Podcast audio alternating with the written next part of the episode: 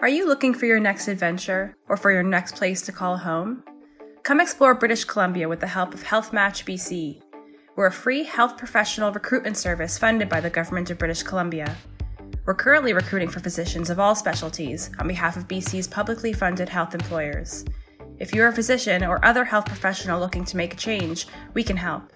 Visit us at www.healthmatchbc.org for more information and to speak with one of our recruitment consultants. To shingles, age isn't just a number.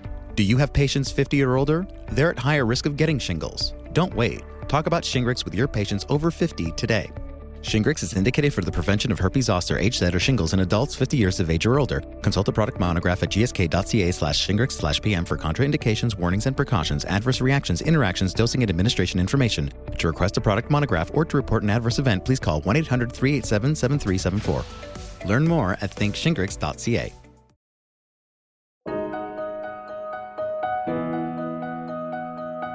For the past few months, COVID 19 has been dominating the news cycle and our social media feeds.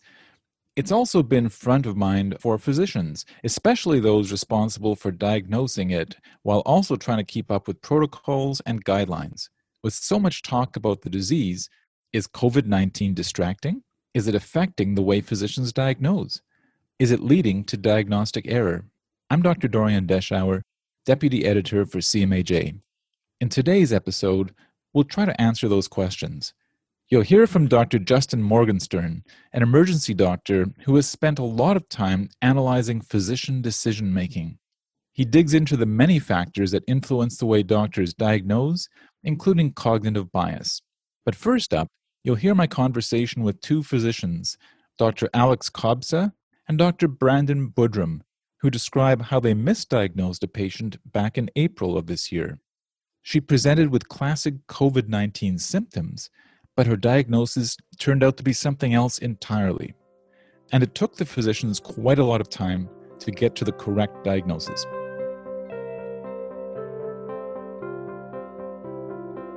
Welcome to CMAJ Podcast. Thanks for having us, Dorian. Thanks so much. We're excited to be here. So, can you tell us a little bit about yourselves and where you work, starting with Alex? My name is Alexandra Kobza, and both Brandon and I are second year internal medicine residents at McMaster University. We're really thrilled to be here today. My name is Brandon Budrum, and not only are we co residents in the internal medicine program, uh, we're also the co leaders of the patient safety committee here at McMaster University. And it was really in that capacity that we became interested in this case. Well, let's get right into it. You've written up the details of a case that's really timely in this COVID pandemic. So, could we start off by telling our listeners about the patient who was admitted and what information you had about her? Yeah, so our patient was a 40 year old female who was otherwise quite healthy. She presented to the hospital in April of 2020 uh, with a 10 day constellation of symptoms that included mildly productive cough, low grade fevers, fatigue, and shortness of breath on exertion with oxygen desaturations that were going to the high 80s. Now, notably, she didn't have any COVID contacts or recent travel that we elicited. She was, however, a personal support worker with exposures to long term care facilities. Now, as we know, many of these facilities were hit quite hard during the pandemic, but fortunately, her workplace did not have any outbreaks at that time. And that's all the, you know, the relevant information we acquired on the first pass. And just with that basic information, uh, were you suspecting COVID? Absolutely. So at this point, COVID 19 was certainly the leading diagnosis. Now, I do want to bring your attention to Brandon's earlier point that the patient presented in April of 2020, which many of us will remember was really the peak of COVID 19 cases so far in Canada. And if you recall, during this time, the sheer quantity of COVID 19 related information, both with respect to policies and medical literature, was just really overwhelming. I think that the pandemic inspired a significant amount of fear related to the diagnosis of COVID 19 and it's probably safe to say for both ourselves and many of our colleagues that we had some degree of tunnel vision. So here you have this this person you're suspecting COVID, you're putting on your personal protective equipment and you decide to order some tests. So what what did you do next? We did what you would expect in terms of the standard battery of tests when she was admitted. So that included blood work, chest x-ray, uh, and a nasopharyngeal swab looking for multiple respiratory pathogens, uh, obviously including SARS-CoV-2. The blood work had multiple findings that were compatible with the diagnosis of COVID 19, including you know, the significant leukopenia, uh, low albumin, and elevated inflammatory markers, including the CRP and the LDH, you know, these markers that we commonly associate with COVID 19. The chest x ray further pushed us in that direction, showing bilateral interstitial markings. Um, but it should be noted that while these investigations were compatible with the diagnosis of COVID 19, uh, and we put a lot of emphasis into them at the time, they're incredibly non-specific tests. And then lo and behold, our first NPS was in fact negative. Um, I can kind of tell you what uh, what our next steps were. So, as with many of these undifferentiated patients, she was initially treated empirically for a community-acquired pneumonia with levofloxacin, uh, but COVID 19 was definitely still at the forefront of our minds. After a couple of days, she showed some minimal improvement, so she was no longer febrile, although she was receiving Tylenol. And her oxygen saturation had improved marginally, maybe from 89 to 92%. So at this point, we performed another NP swab, as well as the COVID specific sputum PCR, both of which came back negative. So at this point, we had three negative confirmatory tests, uh, yet COVID 19 still led our differential diagnosis. Yeah, and you know, we didn't really appreciate it at the time but it's important to note that at our institute at McMaster, the, the PCR assay demonstrates pretty phenomenal sensitivity and specificity, both on the order of over 95% when there's adequate technique. So to your point, you know, we had three negative PCRs, but we still suspected COVID-19 and we still had to explain her symptoms, her blood work, her chest x-ray. So we, we ordered a CT scan of her chest.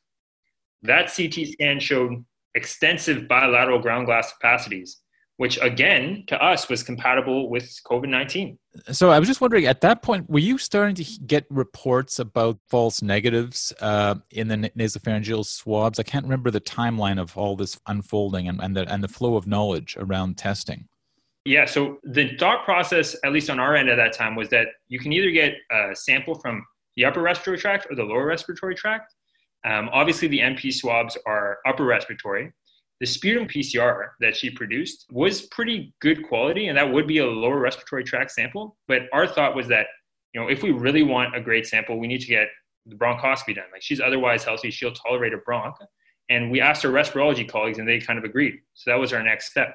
So it sounds to me like you really wanted to nail down the diagnosis. You weren't willing to just say probable COVID based on on what you had. You really wanted that lab diagnosis.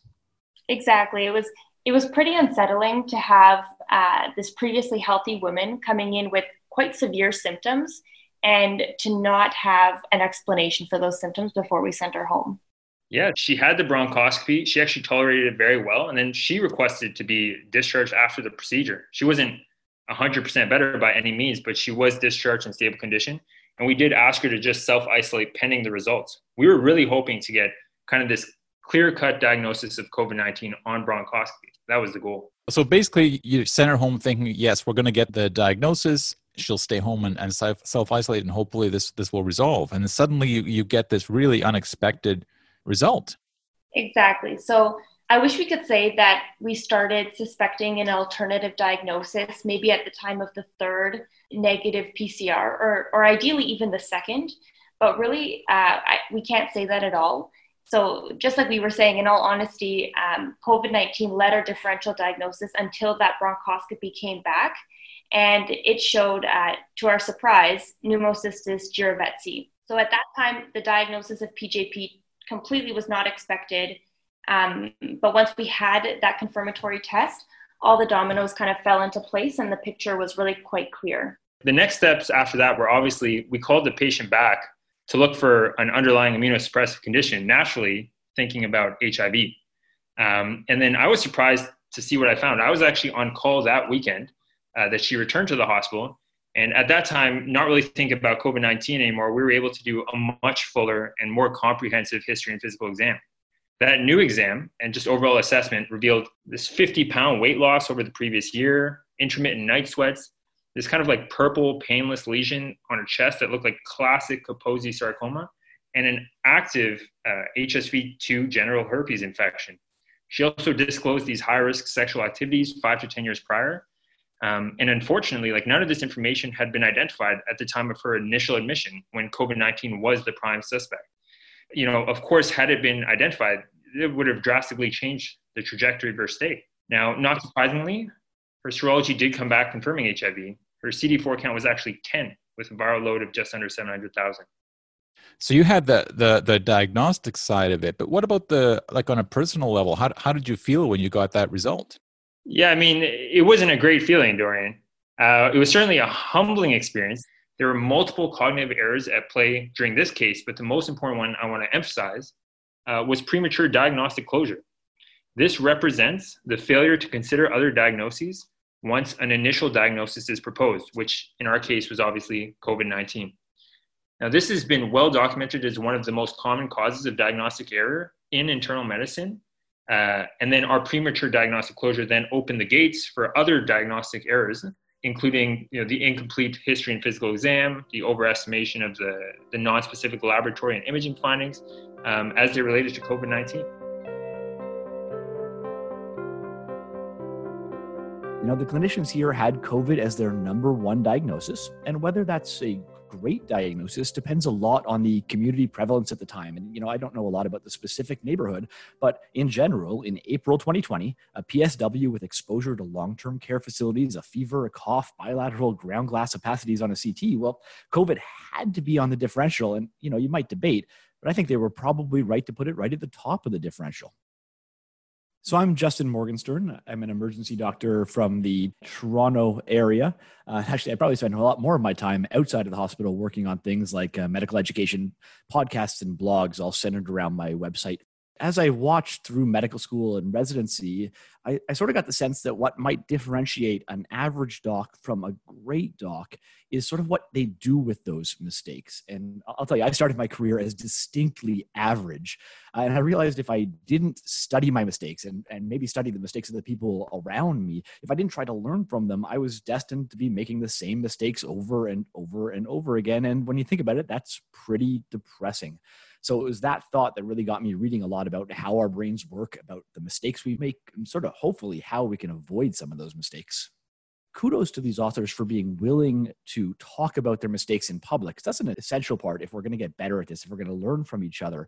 Uh, but what I think is a, a really interesting component of this case is even though the authors think that they may have made some some mistakes and they really got focused in on covid and that might be a mistake they still weren't satisfied with that diagnosis. They still went ahead with bronchoscopy at a time when bronchoscopy is really difficult to do. It's an aerosol generating procedure. And they did it in a patient who was actually well enough to go home and wait for the results. You know, if it was me, I could picture myself just waiting, right? Assuming this was COVID and assuming that there was nothing else that I can do. They didn't. They didn't close off their minds. They kept searching for a diagnosis. And to me, that's key. Even if cognitive errors are made, as long as you keep your mind open, you're always going to be able to recover from your errors. Early in COVID, these doctors had to deal with so much uncertainty. You know, we didn't know how accurate the nasal swabs were. We didn't know how accurate CT was. We didn't know all the symptoms that COVID might present with. We didn't know how many people in the community were actually sick. I, I, mean, we still don't know a lot of those things, but how can we blame a clinician in April 2020 for misinterpreting the meaning of ground glass opacities on a CT in the context of all that uh, uncertainty? So I definitely think that there's some stuff that you might call a no fault error. And then you get into the, the system of, of medicine a little bit more. I mean, I don't, I don't know about you, but I've never spent a day at work where I didn't feel busy, where I didn't feel rushed. Uh, and during COVID, you know, we, that, that's our baseline as doctors. But think about the, you know, you know hundreds of extra hours of meetings and the hours of writing and learning these new protocols that came out. So i think we were all stretched pretty thin uh, and although it's really important to learn about covid as it came out i, I think we underestimate the secondary effects of you releasing a new uh, protocol every three or four days uh, from you know distracting us a little bit from the from the patient in front of us potentially uh, I think there's a large number of, of ways we could uh, think about system errors. You, you, know, we were all very, very worried about PPE. Uh, I, I, don't know what was happening in their hospital at the time, but if they didn't have adequate PPE, well, then maybe that's a system error where you're not going to be able to do a full exam. I bet you a lot of us were actually in the opposite. Maybe we were actually safe, but we just felt anxious or rushed um, in a way that people had not made us feel safe to see these uh, new, new patients I think the important thing is so often when we see error, we point fingers and blame individual doctors. And yeah, all of us really, really need to try to learn and improve constantly. But that won't be good enough if we don't also at the same time try to improve the systems within which we work.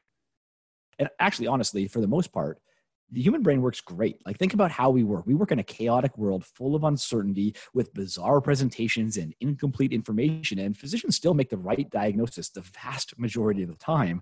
But these errors are out there, uh, and I think we do need to try to improve. So, in my mind, there's sort of four key pillars that I try to do at least.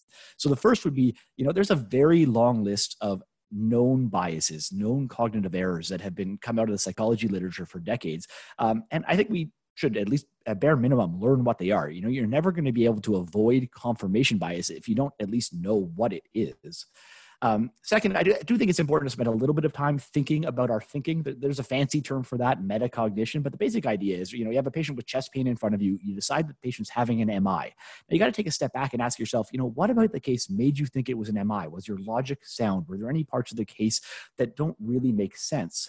And that would lead me to my point number three, which is you always have to ask, what else could this be? And maybe more important than that question is ask yourself, what doesn't fit? Why am I wrong? Because once you decide on a diagnosis, it's way too easy to get locked in on that diagnosis and stop thinking. And a key component of scientific thinking is always looking for disconfirming evidence. Don't try to prove yourself right, try to prove yourself wrong. And all of a sudden, your, your logic, your thinking is going to be a lot stronger. And then finally, I think we need to make it very, very comfortable in medicine to talk about our mistakes. You know, doctors want to be perfect. Error is almost a taboo in medicine, but we can't learn from our mistakes. We can't improve unless we're willing to admit that we've actually made some mistakes. You know, it's always better to learn from somebody else's mistakes so you don't have to make it uh, yourself. Uh, so, once again, I'd also say kudos to these officers for being brave enough to talk about their mistakes publicly in uh, CMAJ. Maybe a question for both of you. Um, how do you see authoritative medical information that you can trust, like getting into the medical practice, and how does that interact with other kind of rumors and um, less reliable information that might be flowing either on uh, social media or in the popular press? you know the information that's flowing from social media or the news is it's much more easily accessible and i find that sometimes when i hear that i wonder is it because i've missed something in the literature or is is that truth and it's kind of hard to find you know a, a good balance of what the accurate information actually is yeah that that's a you know that's a great question because i've even noticed in my personal life you know we have information that flows from multiple directions like you commented on like we can get some in the workplace in the sense of like uh, from our staff physicians and from the hospital themselves. But then when you go home, uh, depending on you know who you are and, and, where you live, you get this kind of huge amount of information from social media, from your friends and, and your colleagues. It's extremely hard to streamline this information. I think in an ideal world, you would have one source of information that is reliable, and I think that should probably come from the hospital setting. Um, but it, it's really hard because it's convoluted with other information you're getting. I think at that time in April of 2020, information was coming kind of from all directions. And personally, I wasn't sure, uh, at least I didn't feel sure about what the what the guidelines are, what we were supposed to be doing for these query COVID nineteen patients. What do you think this is teaching you, or what what are you learning from this in terms of the role of experts in society, um, and, and I mean not just in medicine, but but the role of of the expert? I mean, for me personally, it taught me that I need to just acquire one source where I can, or you know, a few sources that I can streamline information and then, you know, more importantly, it taught me that this this kind of thing will happen. Like diagnostic errors do happen, and throughout our medical careers, both Alex and I appreciate that we're going to have to use this opportunity uh, to learn for the for you know for the rest of our our medical careers in the sense that you know we won't make this mistake again, and we'll kind of be more aware uh, when future situations like this arise. Um, I also think that when communicating with the public, I found that having uh, fewer people commenting on the state of the pandemic and what people should be doing was helpful. And particularly having people in healthcare kind of make those recommendations, I think gained uh, buy-in from the public and people's trust and having kind of one unifying message was was the way to go. And Dorian, I think we can all probably appreciate that, say in April of 2020 compared to now, uh, the month being September now, like we feel much more comfortable with these patients that come into hospital when it's suspected COVID 19, just because we have more experience with it. We kind of know more about the literature and the policies. Things are not as rapidly changing. So, you know, that improves our comfort level in the situation. It's not like in April of 2020, like I don't know that this same mistake may have happened again. Thanks so much, Brandon and Alex, for taking the time to talk to me today and share this case with our, our listeners and our readers. Thanks so much. It was great. Thanks for having us, Dorian. And uh, I just want to, you know, echo the sentiment that we're, we're extremely thrilled to be part of this, and we want to thank you for having us. Well, you're very welcome. I've been speaking with Dr. Alex Kobza and Dr. Brandon Budrum, second year internal medicine residents at McMaster University in Hamilton, Ontario. They wrote a practice article with Dr. Naufal Mohammed. The article is published in CMAJ, and you can read it on our website. You also heard from Dr. Justin Morgenstern, emergency physician in Toronto. And don't forget to subscribe to CMAJ podcasts on SoundCloud or podcast app. I'm Dr. Dorian Deshauer, Deputy Editor for CMAJ. Thank you for listening.